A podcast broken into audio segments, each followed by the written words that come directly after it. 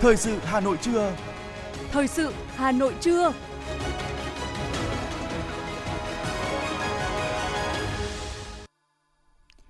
Kính chào quý vị và các bạn. Bây giờ là chương trình thời sự của Đài Phát thanh và Truyền hình Hà Nội, phát trực tiếp trên sóng phát thanh. Hôm nay thứ hai ngày mùng 3 tháng 10 năm 2022, chương trình có những nội dung chính sau đây. Hội nghị lần thứ 6 Ban chấp hành Trung ương Đảng khóa 13 khai mạc trọng thể tại Hà Nội. Hội đồng Nhân dân thành phố Hà Nội thống nhất tạm cấp ngân sách gần 128 tỷ đồng để kiểm định chung cư cũ. Hà Nội vận động được 44,903 tỷ đồng vào quỹ đền ơn đáp nghĩa, đạt 193,5% kế hoạch năm nay. Cục An toàn thực phẩm khuyến cáo người dân tuyệt đối không sử dụng mật cá chấm dưới bất kỳ hình thức và mục đích nào. Phần tin thế giới có những thông tin Đức xây dựng trạm khí thiên nhiên hóa lỏng để thay thế dòng chảy phương Bắc. Đến sáng nay mùng 3 tháng 10, thế giới có trên 623,43 triệu người mắc Covid-19, trong đó hơn 6,55 triệu trường hợp đã tử vong vì đại dịch này. Dịch bệnh tả quay trở lại khiến ít nhất 7 người tử vong ở Haiti. Và sau đây là nội dung chi tiết của chương trình. Kính thưa quý vị, thưa các bạn, sáng nay hội nghị lần thứ 6 Ban chấp hành Trung ương Đảng khóa 13 đã khai mạc trọng thể tại thủ đô Hà Nội. Tổng Bí thư Nguyễn Phú Trọng chủ trì phát biểu khai mạc hội nghị. Ủy viên Bộ Chính trị, Chủ tịch nước Nguyễn Xuân Phúc điều hành phiên khai mạc. Tại hội nghị, Ban chấp hành Trung ương Đảng khóa 13 tập trung thảo luận và cho ý kiến và quyết định về các báo cáo, đề án có liên quan đến một số vấn đề lớn, rất cơ bản và quan trọng về tình hình kinh tế xã hội, ngân sách nhà nước năm 2022, dự kiến kế hoạch phát triển kinh tế xã hội, dự toán ngân sách nhà nước năm 2023 và kế hoạch tài chính ngân sách nhà nước 3 năm giai đoạn 2023-2025 định hướng quy hoạch tổng thể quốc gia thời kỳ 2021-2030, tầm nhìn đến năm 2050, tiếp tục đẩy mạnh công nghiệp hóa, hiện đại hóa đất nước đến năm 2030, tầm nhìn đến năm 2045, tiếp tục xây dựng và hoàn thiện nhà nước pháp quyền xã hội chủ nghĩa Việt Nam trong giai đoạn mới, tổng kết 15 năm thực hiện nghị quyết Trung ương năm khóa 10 về tiếp tục đổi mới phương thức lãnh đạo của Đảng đối với hoạt động của hệ thống chính trị và một số vấn đề quan trọng khác. Hội nghị Trung ương lần này nhằm hoàn thành về cơ bản việc triển khai nhiệm vụ quán triệt và thực hiện các nội dung, vấn đề lớn, cốt yếu của nghị quyết đại hội 13 của Đảng. Hầu hết các vấn đề cần bàn và quyết định đều rất quan trọng nhưng cũng rất khó, phức tạp và nhạy cảm. Nhiều vấn đề đã có chủ trương, chính sách và đã được tiến hành từ lâu Thế nhưng đến nay, bên cạnh những kết quả đạt được vẫn còn không ít hạn chế yếu kém cần tiếp tục được thực hiện ở tầm mức mới với những quyết tâm mới, quyết sách mới nhằm đáp ứng yêu cầu của giai đoạn phát triển mới. Theo chương trình, hội nghị làm việc đến ngày 9 tháng 10 và chúng tôi sẽ tiếp tục thông tin về hội nghị này trong chương trình thời sự 19 giờ tối ngày hôm nay. Thưa quý vị và các bạn, Thủ tướng Chính phủ đã ban hành công điện về nâng cao hiệu quả công tác quản lý thu thuế đối với hoạt động thương mại điện tử, kinh doanh trên nền tảng số. Theo đó, Thủ tướng yêu cầu Bộ Tài chính chủ trì khẩn trương phối hợp với các bộ cơ quan triển khai đồng bộ các giải pháp thực hiện chiến lược cải cách hệ thống thuế đến năm 2030, trong đó có các giải pháp tăng cường quản lý thu thuế đối với hoạt động thương mại điện tử, tăng cường công tác tuyên truyền, hỗ trợ người nộp thuế, xây dựng cơ sở dữ liệu quản lý thuế đối với thương mại điện tử, tiếp tục phối hợp, trao đổi kết nối thông tin, chia sẻ dữ liệu với các bộ, cơ quan liên quan, nghiên cứu xây dựng nội dung đàm phán các hiệp định đa phương về quyền đánh thuế đối với thu nhập từ kinh tế số. Thưa quý vị, Bộ Tài chính cho biết, qua theo dõi tỷ lệ giải ngân theo hình thức ghi thu chi, kế hoạch đầu tư vốn ODA vay ưu đãi nước ngoài 8 tháng năm 2022, trung bình cả nước mới chỉ đạt 15,48% kế hoạch vốn được giao là con số rất thấp. Trong đó, tỷ lệ giải ngân bình quân chung của các địa phương là 11,5% kế hoạch vốn, tỷ lệ giải ngân của các bộ ngành là 22,94% kế hoạch vốn. Và đáng chú ý là có đến 6 bộ, 8 địa phương có tỷ lệ giải ngân bằng 0% kế hoạch vốn. Bên cạnh đó, Bộ Tài chính nhận được văn bản đề xuất trả kế hoạch vốn năm 2022 của 17 bộ và địa phương với tổng giá trị là 6.827 tỷ đồng. Bộ Tài chính cho rằng việc chậm giải ngân nguồn vốn nước ngoài làm ảnh hưởng đến các mục tiêu phát triển kinh tế xã hội là trách nhiệm của người đứng đầu các bộ ngành cùng các địa phương. Căn cứ tình hình thực tế giải ngân, trường hợp dự kiến giải ngân không hết kế hoạch vốn đầu tư công, nguồn vốn nước ngoài năm nay được giao hoặc là có nhu cầu bổ sung vốn, sớm có văn bản đề xuất điều chỉnh gửi Bộ Kế hoạch và Đầu tư, Bộ Tài chính để tổng hợp báo cáo Thủ tướng Chính phủ. Mặt khác, trước ngày 10 tháng 10 năm nay thì các bộ ngành địa phương gửi báo cáo tình hình giải ngân vốn ODA, vốn vay ưu đãi của các dự án thuộc phạm vi quản lý 9 tháng đầu năm và ước cả năm, bao gồm kế hoạch vốn năm 2021 kéo dài và kế hoạch vốn năm 2022 chi tiết đến từng dự án. Tại báo cáo, các bộ ngành địa phương cần nêu rõ những khó khăn vướng mắc, nguyên nhân ảnh hưởng trong giải ngân vốn vay nước ngoài từ đầu năm đến nay, đặc biệt là các nguyên nhân khách quan chủ quan và đề xuất các biện pháp khắc phục khó khăn vướng mắc để hoàn thành nhiệm vụ giải ngân đầu tư công nguồn vốn nước ngoài năm 2022. Thường trực Hội đồng nhân dân thành phố Hà Nội đã thống nhất tạm cấp ngân sách với số tiền gần 128 tỷ đồng để các quận huyện kiểm định chung cư cũ năm 2022. Nguồn kinh phí này được trích từ nguồn điều hành tập trung ngân sách thành phố năm 2022. Thường trực Hội đồng nhân dân thành phố đề nghị Ủy ban nhân dân thành phố chỉ đạo thực hiện theo quy định, chịu trách nhiệm về tính chính sách, tính pháp lý của hồ sơ, tổng hợp báo cáo Hội đồng nhân dân thành phố liên quan đến việc sử dụng ngân sách tạm cấp cho các quận huyện để kiểm định chung cư cũ năm 2022, Ủy ban nhân dân thành phố Hà Nội cũng đã có văn bản chỉ đạo Sở Tài chính chủ trì phối hợp với Sở Xây dựng tham mưu báo cáo Ủy ban nhân dân thành phố xem xét quyết định việc bố trí ngân sách đúng chủ trương của Thường trực Hội đồng nhân dân thành phố, hướng dẫn Ủy ban nhân dân các quận huyện sử dụng kinh phí đúng mục đích và quy định, Sở Xây dựng quản lý, theo dõi đôn đốc việc kiểm định chung cư cũ, tổng hợp báo cáo Ủy ban nhân dân thành phố kết quả.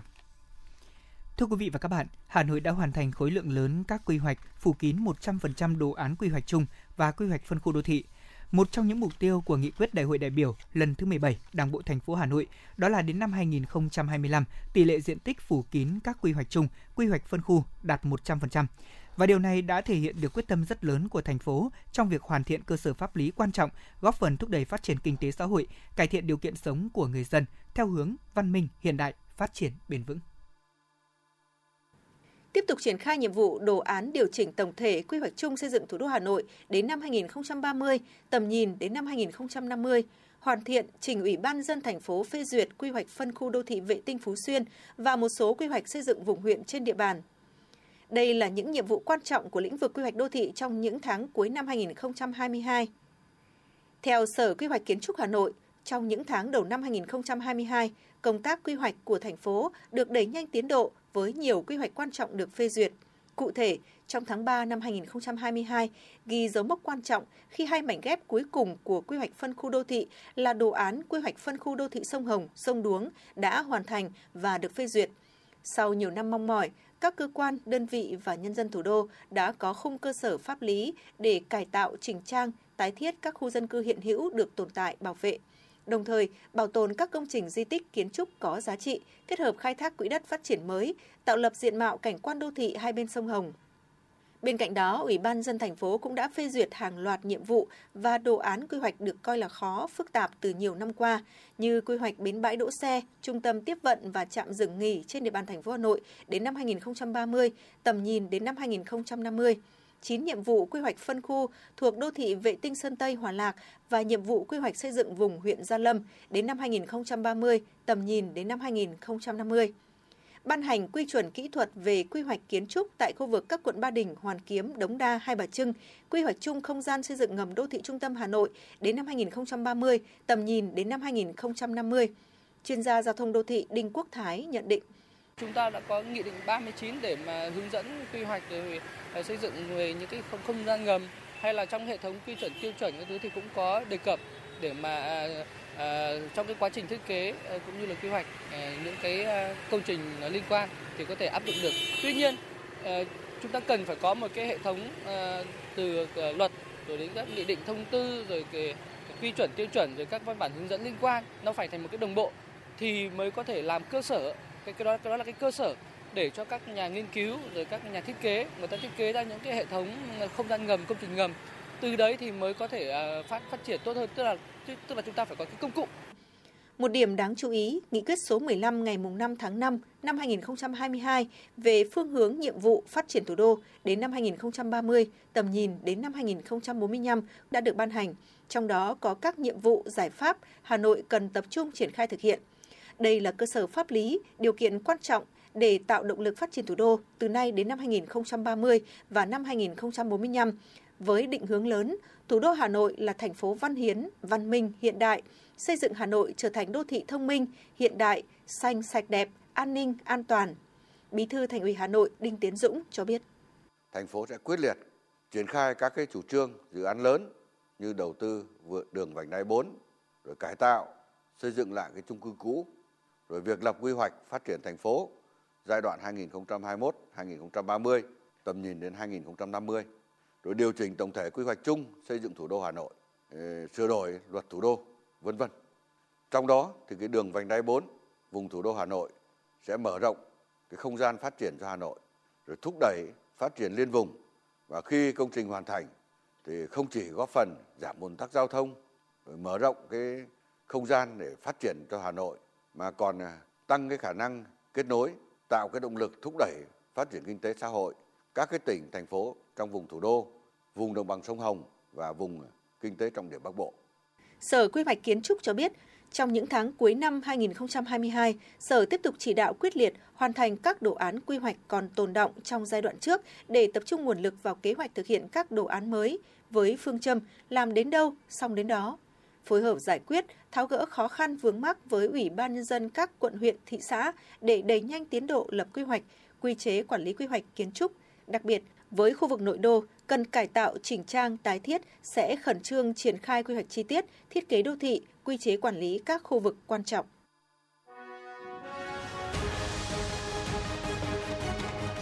Thời sự Hà Nội, nhanh,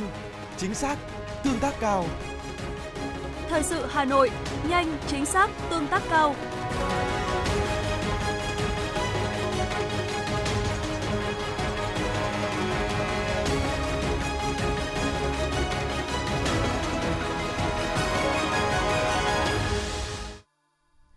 Thưa quý vị và các bạn, sáng nay Ủy viên Ban Thường vụ Thành ủy, Chủ tịch Ủy ban Mặt trận Tổ quốc thành phố Nguyễn Lan Hương đã đến thăm tặng quà người cao tuổi có hoàn cảnh khó khăn tại huyện Thường Tín nhân tháng hành động vì người cao tuổi năm 2022 đến thăm các hội viên người cao tuổi ở huyện Thường Tín là cụ Bùi Thị Rèn có hoàn cảnh già yếu cô đơn và cụ Ngô Thị Đại, người công giáo là vợ liệt sĩ, chủ tịch mặt trận thành phố Nguyễn Lan Hương ân cần thăm hỏi sức khỏe, đời sống và tặng quà thiết thực, động viên các cụ sống vui sống khỏe. Đồng thời đề nghị cấp ủy chính quyền và nhân dân thường xuyên quan tâm giúp đỡ để người cao tuổi, nhất là người cao tuổi khó khăn, không nơi nương tựa được chăm sóc trong điều kiện tốt nhất như truyền thống kính già trọng thọ của dân tộc. Hội người cao tuổi và các cấp tiếp tục phát huy vai trò nòng cốt trong phong trào toàn dân chăm sóc, phụng dưỡng phát huy vai trò người cao tuổi. Nhân tháng hành động vì người cao tuổi năm 2022, Mặt trận thành phố trích 150 triệu đồng từ quỹ vì người nghèo để hỗ trợ 300 xuất quà trị giá 500.000 đồng mỗi suất cho người cao tuổi có hoàn cảnh đặc biệt khó khăn.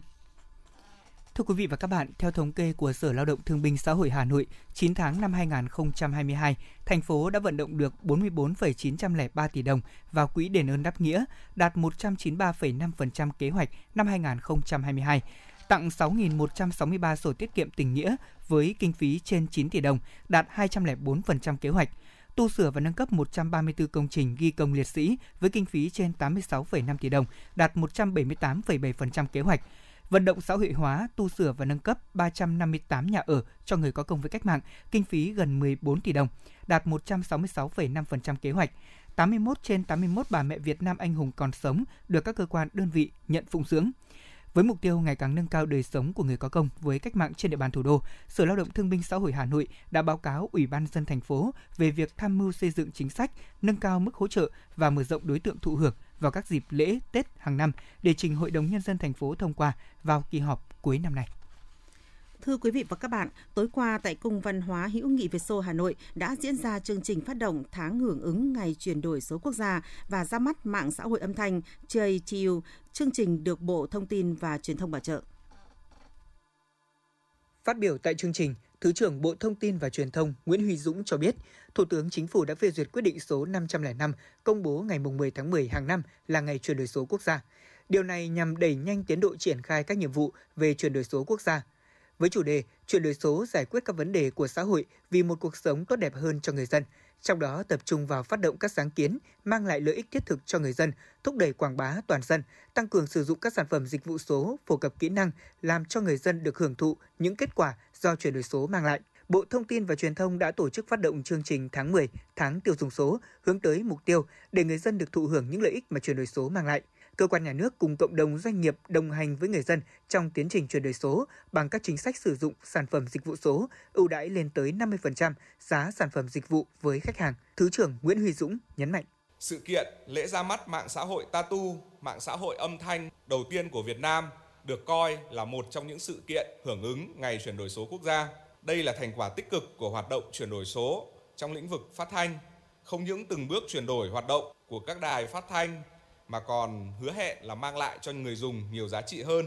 Mỗi người dùng cá nhân cũng có thể trở thành những phát thanh viên trong lĩnh vực mà mình có thế mạnh.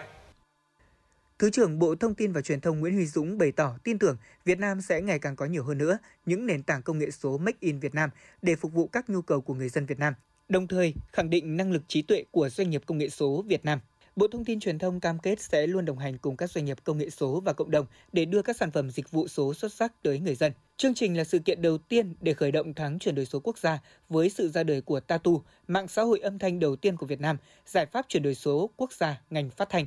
Tham gia sự kiện, bạn Nguyễn Thủy Dương ở Hà Nội chia sẻ. Mình nghĩ là khi mà công nghệ ngày càng phát triển thì việc chuyển đổi số trong các hoạt động là điều rất là cần thiết và mình rất là mong chờ các hoạt động mua sắm trên các nền tảng trực tuyến. Hôm nay thì mình cũng rất là tự hào khi mà được chứng kiến một lễ ra mắt của nền tảng âm thanh đầu tiên ở Việt Nam. Mình rất là mong chờ được tham gia và sử dụng nền tảng này. Tại chương trình, ban tổ chức cũng phát động cuộc thi Talk to All, Talk to You Tiếp tục là phần tin. Thưa quý vị và các bạn, theo thông tư số 13/2022 của Bộ Thông tin Truyền thông có hiệu lực từ ngày 10 tháng 10 tới đây, biên tập viên, phóng viên, biên dịch viên, đạo diễn truyền hình có mức lương cao nhất dưới 12 triệu đồng và thấp nhất là gần 3,5 triệu đồng. Cụ thể, với chức danh nghề nghiệp biên tập viên hạng 1, phóng viên hạng 1, biên dịch viên hạng 1, đạo diễn truyền hình hạng 1 được áp dụng hệ số lương của viên chức loại A3 với mức lương cơ bản hiện nay là 1,49 triệu đồng, có mức lương từ 9,230 38 triệu đồng đến 11,92 triệu đồng. Chức danh nghề nghiệp biên tập viên hạng 2, phóng viên hạng 2, biên dịch viên hạng 2, đạo diễn truyền hình hạng 2 được áp dụng hệ số lương của viên chức loại A2, nhóm 1, A2.1 tương ứng với mức lương từ 6,556 triệu đồng đến hơn 10 triệu đồng. Chức danh nghề nghiệp biên tập viên hạng 3, phóng viên hạng 3, biên dịch viên hạng 3, đạo diễn truyền hình hạng 3 được áp dụng hệ số lương của viên chức loại A1 tương ứng với mức lương từ 3,4866 triệu đồng đến 4,4202 triệu đồng.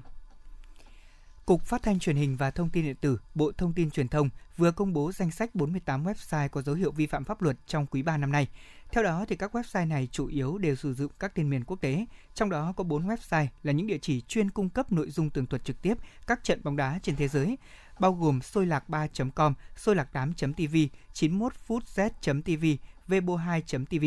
Đây đều là những địa chỉ thu hút khá đông người dùng Internet tại Việt Nam truy cập. Đa số trong 44 địa chỉ tên miền còn lại là các website cung cấp dịch vụ trò chơi điện tử như cờ bạc, cá cược, đổi thưởng.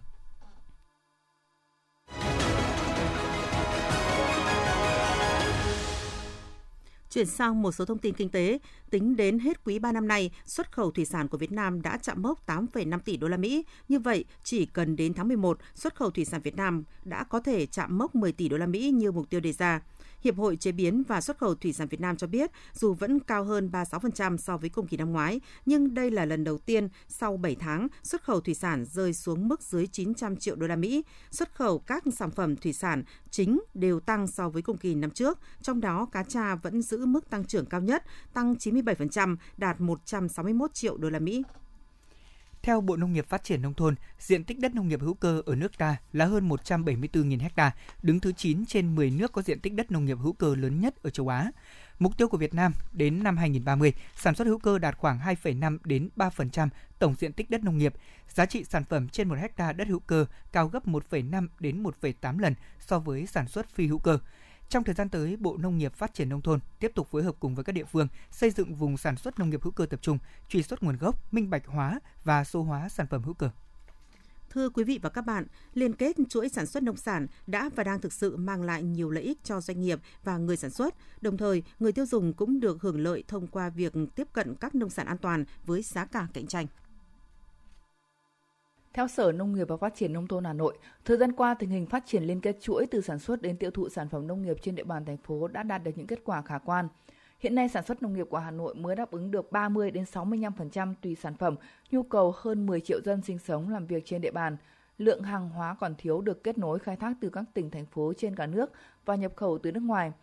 trong những năm qua thực hiện kế hoạch cơ cấu lại ngành nông nghiệp thành phố, trọng tâm là phát triển chuỗi cung ứng thực phẩm, nông lâm thủy sản an toàn cho thành phố. Qua đó đã xây dựng phát triển 159 chuỗi từ sản xuất đến tiêu thụ sản phẩm nông lâm thủy sản trong đó 53 chuỗi sản phẩm có nguồn gốc động vật và 106 chuỗi sản phẩm nguồn gốc thực vật.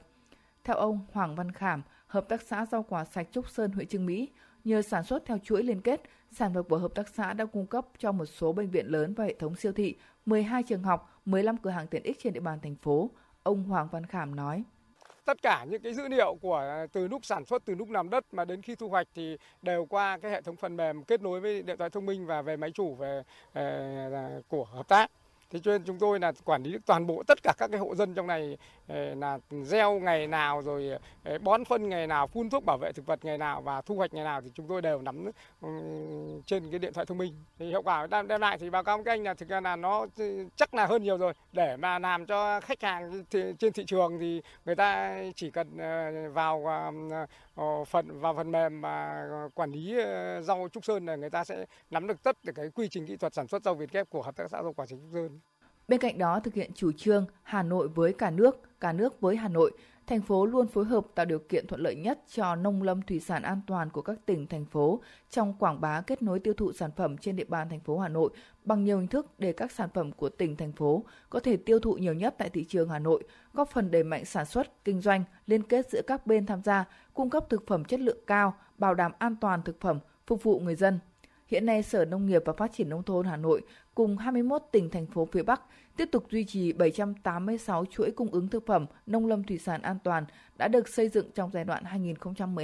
2015-2020, tiếp tục mở rộng ký kết phối hợp với 22 tỉnh phía Nam với 140 chuỗi cung ứng thực phẩm an toàn cho thành phố Hà Nội. Ông Nguyễn Văn Chí, Chi cục trưởng Chi cục Phát triển nông thôn Hà Nội cho biết.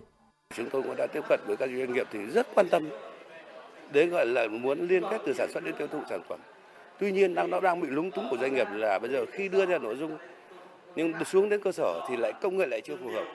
Vai trò của địa, địa phương chưa vào nhiều lúc doanh nghiệp phải làm việc trực tiếp với hộ nông dân rất khó khăn. Thế chính thế cho nên chúng tôi phải xác định là phải làm nào để hình thành một cái hệ sinh thái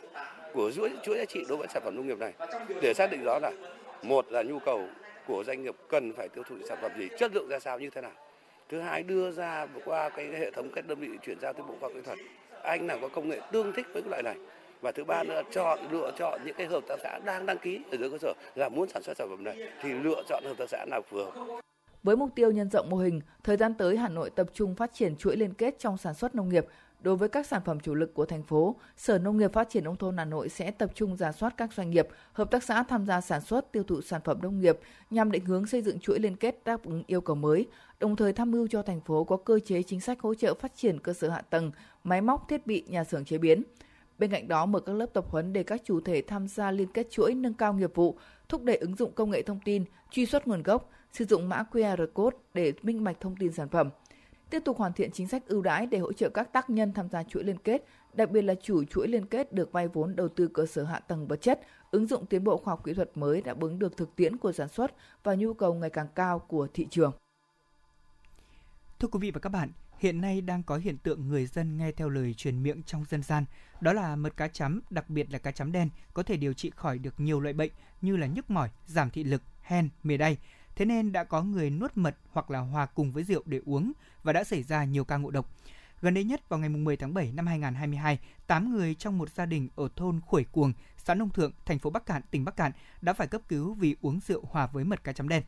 Theo Cục An toàn Thực phẩm của Bộ Y tế, độc tố chính có trong mật cá chấm được xác định là cyprinosulfat, một axit mật C27 gây viêm gan, tổn thương thận. Mức độ gây ảnh hưởng của mật cá chấm tới sức khỏe con người phụ thuộc vào liều lượng đưa vào cơ thể. Mật của cá chấm từ 3 kg trở lên thì chắc chắn là gây ngộ độc, gây viêm thận cấp và có thể dẫn đến tử vong sau 2 ngày nếu không được cấp cứu và điều trị kịp thời. Thông thường sau khi uống mật cá chấm từ 2 đến 3 giờ đồng hồ, các triệu chứng ngộ độc sẽ bắt đầu xuất hiện. Trường hợp nhẹ thì bệnh nhân bị đau bụng, nôn, đại tiện lỏng, thế nhưng tiểu tiện vẫn bình thường. Còn trường hợp nặng, bệnh nhân sẽ đau bụng dữ dội, nôn và tiêu chảy rất nhiều. Tiếp theo đó là tiểu tiện ít, phù do suy thận cấp. Và có những trường hợp rất nặng, bệnh nhân không có nước tiểu, phù to, khó thở, hôn mê, tử vong. Do vậy, Cục An toàn Thực phẩm khuyến cáo người dân cần tuyệt đối không sử dụng mật cá chấm dưới bất cứ hình thức và mục đích nào.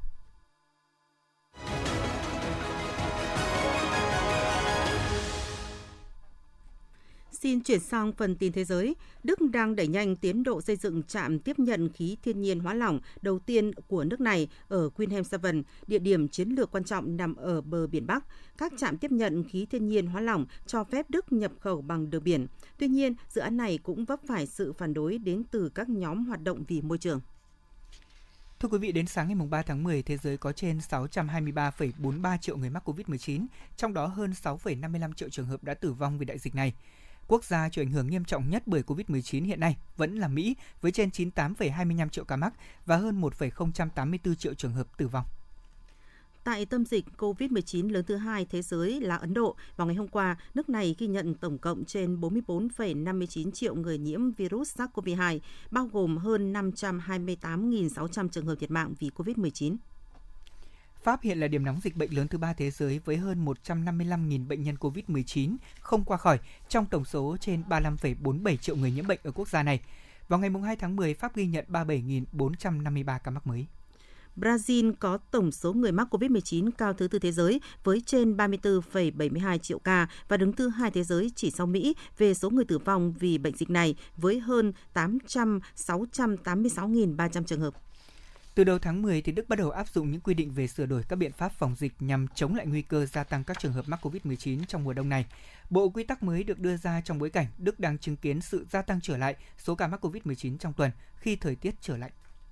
Nội các Australia đã quyết định dỡ bỏ quy định cách ly 5 ngày đối với những người có kết quả dương tính với virus SARS-CoV-2. Quyết định sẽ có hiệu lực từ ngày 14 tháng 10 tới, đánh dấu sự kết thúc của một trong những biện pháp hạn chế cuối cùng ở quốc gia lớn nhất châu Đại Dương. Ủy ban Y tế Quốc gia Trung Quốc cho biết là nước này đã ghi nhận 116 ca mắc COVID-19 mới lây nhiễm trong cộng đồng. Ngoài ra thì Trung Quốc cũng ghi nhận 432 ca mắc mới không triệu chứng. Số ca tử vong do COVID-19 vẫn giữ nguyên ở mức là 5.226 trường hợp. Thái Lan đã chính thức dỡ bỏ tình trạng khẩn cấp y tế phòng dịch COVID-19 được ban bố hồi tháng 3 năm 2020. Cùng với việc dỡ bỏ tình trạng khẩn cấp y tế, tất cả các hạn chế liên quan dịch bệnh COVID-19 đều được bãi bỏ hoặc không bắt buộc áp dụng. Theo đó, từ ngày 1 tháng 10, du khách tới Thái Lan không phải xuất trình chứng nhận kết quả xét nghiệm âm tính với virus SARS-CoV-2. Việc đeo khẩu trang hay đo thân nhiệt, sát khuẩn tay không còn là điều kiện bắt buộc khi đi ra ngoài hoặc tới những nơi công cộng. Chính quyền Haiti cho biết là ít nhất 7 người đã tử vong vì bệnh tả trong một đợt bùng phát trở lại bất ngờ của dịch bệnh này. Theo Tổ chức Y tế Thế giới cảnh báo số ca mắc bệnh tả trên thế giới đang tăng mạnh, đặc biệt là tại những khu vực mà dân cư nghèo, đói, xảy ra xung đột. Đến nay đã có 26 quốc gia phát hiện các ổ bùng phát dịch tả và đáng chú ý là tỷ lệ tử vong cũng đã tăng mạnh. Hãng hàng không United Airlines cho biết sẽ tạm ngừng dịch vụ đến sân bay John Kennedy ở New York, Mỹ vào cuối tháng 10 này. Theo đó, quyết định này sẽ ảnh hưởng đến 100 nhân viên đang làm việc tại sân bay trên, nhưng nhấn mạnh rằng không ai bị mất việc và các nhân viên sẽ chuyển sang các sân bay khác gần đó.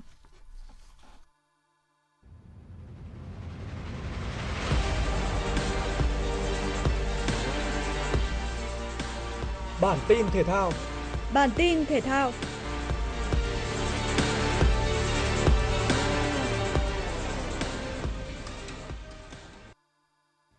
đội tuyển Futsal Việt Nam có cuộc chạm trán đối thủ Nhật Bản ở lượt trận cuối bảng D giải Futsal vô địch châu Á 2022. Chỉ cần hòa hoặc thua không quá một bàn, tuyển Futsal Việt Nam sẽ giành vé vào tứ kết với ngôi đầu bảng D. Trong khi đó, với mục tiêu buộc phải thắng mới có vé đi tiếp, Futsal Nhật Bản tỏ rõ quyết tâm ngay trong những pha lên bóng đầu tiên. Sự khác biệt về đẳng cấp giúp Nhật Bản tạo ra nhiều cơ hội ăn bàn và Kazuya Shimiru đã sớm chọc thủng lưới Futsal Việt Nam khi trận đấu mới diễn ra hơn 6 phút.